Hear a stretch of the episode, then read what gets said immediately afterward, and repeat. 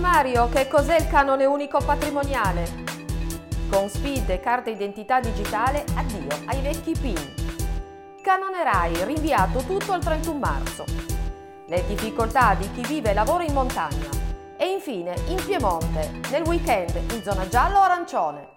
Buonasera, benvenuti ad Ascom News. In questa edizione moltissime le notizie di cui parleremo. Partiamo subito con il canone unico patrimoniale.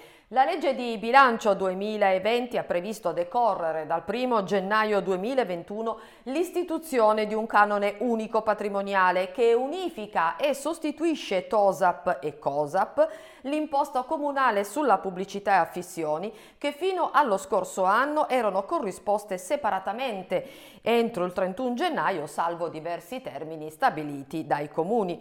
Tutti i comuni si stanno dotando di un nuovo regolamento per recepire il nuovo canone, rispetto al quale siamo al lavoro per garantire che le nuove tariffe siano fortemente ridotte, data l'attuale situazione di crisi delle imprese. In merito al piano straordinario di occupazione suolo pubblico, lunedì parteciperemo ai lavori della terza commissione del Comune di Torino per richiedere che l'occupazione gratuita sia prolungata anche per le attività del commercio fino alla fine dell'emergenza sanitaria.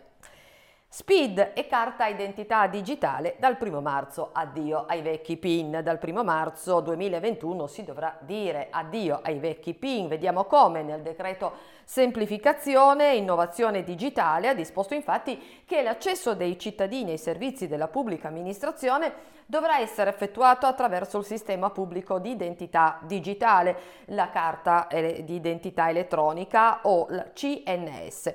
Lo comunica l'Agenzia delle Entrate attraverso il comunicato del 16 febbraio 2021, sottolineando che le credenziali Fisco Online fornite dall'agenzia, e cioè codice fiscale, password e PIN già in possesso degli utenti,